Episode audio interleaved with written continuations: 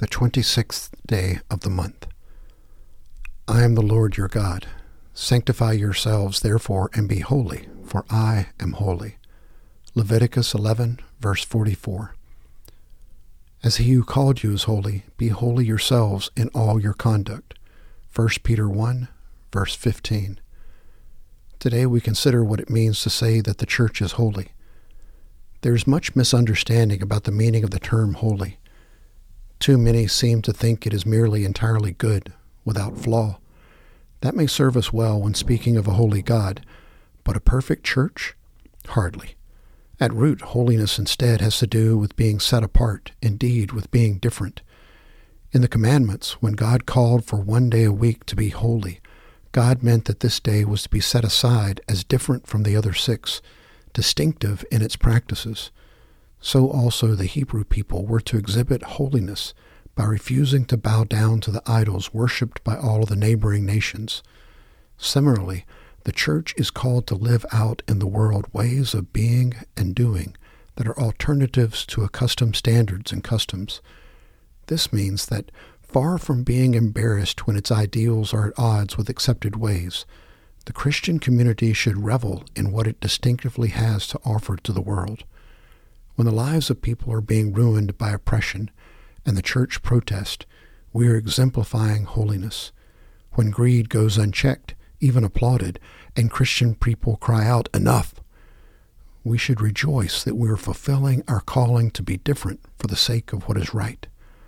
How willing are we to be considered out of step with society in order to be holy? Who wants to be labeled as odd, after all? But we are called to be a holy church, not a club that panders to whatever is currently popular. Opening prayer. O oh God, our help and our hope, holy is your name, unlike every other name we know. Holy are your ways beyond the reach of earthly imperfection. Holy are your people, called by you to show the world a new way, a new hope. Calls us to be what you call us to be. Through Jesus Christ, who died for being different. Amen.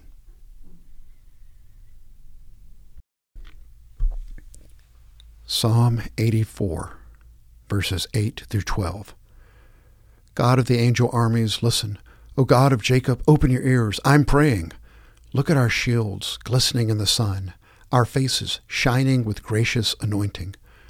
One day spent in your house, this beautiful place of worship, beats thousands spent on Greek island beaches. I'd rather scrub floors in the house of my God than be honored as a guest in the palace of sin. All sunshine and sovereign is God, generous in gifts and glory. He doesn't scrimp with his traveling companions. It's smooth sailing all the way with God of the angel armies. From the prophet Isaiah, chapter 50, verses 1 through 11. Thus says the Lord, Where is the certificate of divorce by which I have sent your mother away? Or to whom of my creditors did I sell you? Behold, you were sold for your iniquities, and for your transgressions your mother was sent away. Why was there no man when I came? When I called, why was there none to answer? Is my hand so short that it cannot ransom, or have I no power to deliver?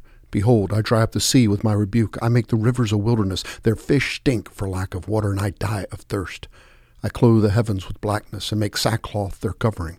The Lord God has given me the tongues of disciples, that I may know how to sustain the weary one with a word. He awakens me morning by morning. He awakens my ear to listen as a disciple.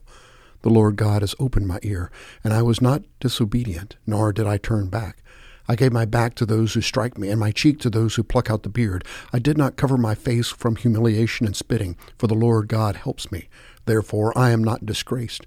Therefore I have set my face like flint, and I know that I will not be ashamed. He who vindicates me is near. Who will contend with me?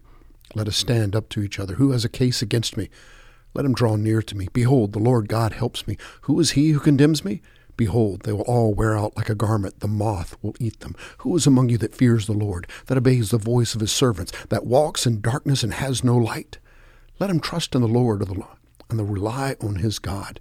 Behold, all who kindle a fire, who encircle yourselves with firebrands, walk in the light of your fire. And among the brands you have set ablaze, this you will have from my hand. You will lie down in torment. From the letter to the Galatians, chapter 3, verses 15 through 22. Brethren, I speak in terms of human relations. Even though it is only a man's covenant, yet when it has been ratified, no one sets it aside or adds conditions to it. Now the promises were spoken to Abraham and to his seed. He does not say, and to seeds, as referring to many, but rather to one, and to your seed, that is, Christ. What I am saying is this the law which came 430 years later does not invalidate a covenant previously ratified by God so as to nullify the promise. For if the inheritance is based on law, it is no longer based on a promise, but God has granted it to Abraham by means of a promise. Why the law then? It was added because of transgressions, having been ordained through angels by the agency of a mediator, until the seed would come to whom the promise had been made. Now, a mediator is not for one party only, whereas God is only one. Is the law then contrary to the promises of God? May it never be. For a law had been given which was able to impart life, then righteousness would indeed have been based on law.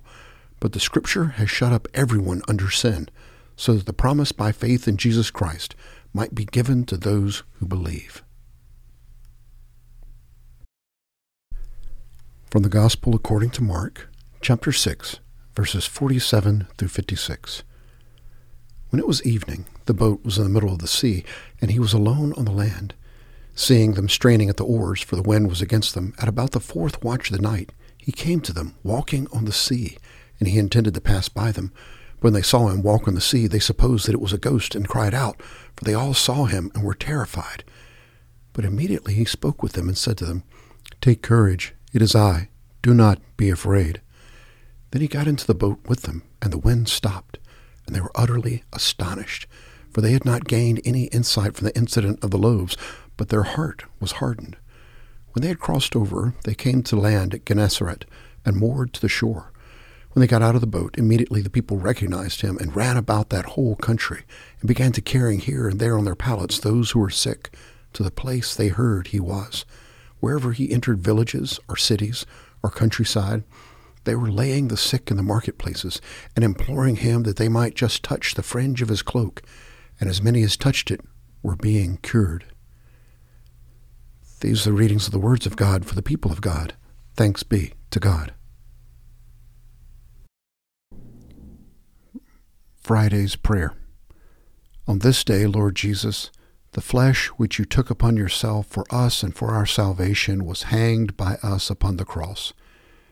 There you suffered all things and died that we might have life and have it in the abundance of your astounding grace. Blessed are you, Lord Jesus, with the Father and the Holy Spirit, one God, throughout time and all eternity. Amen. From the Methodist Handbook of Prayer for 2023, written by James Carver.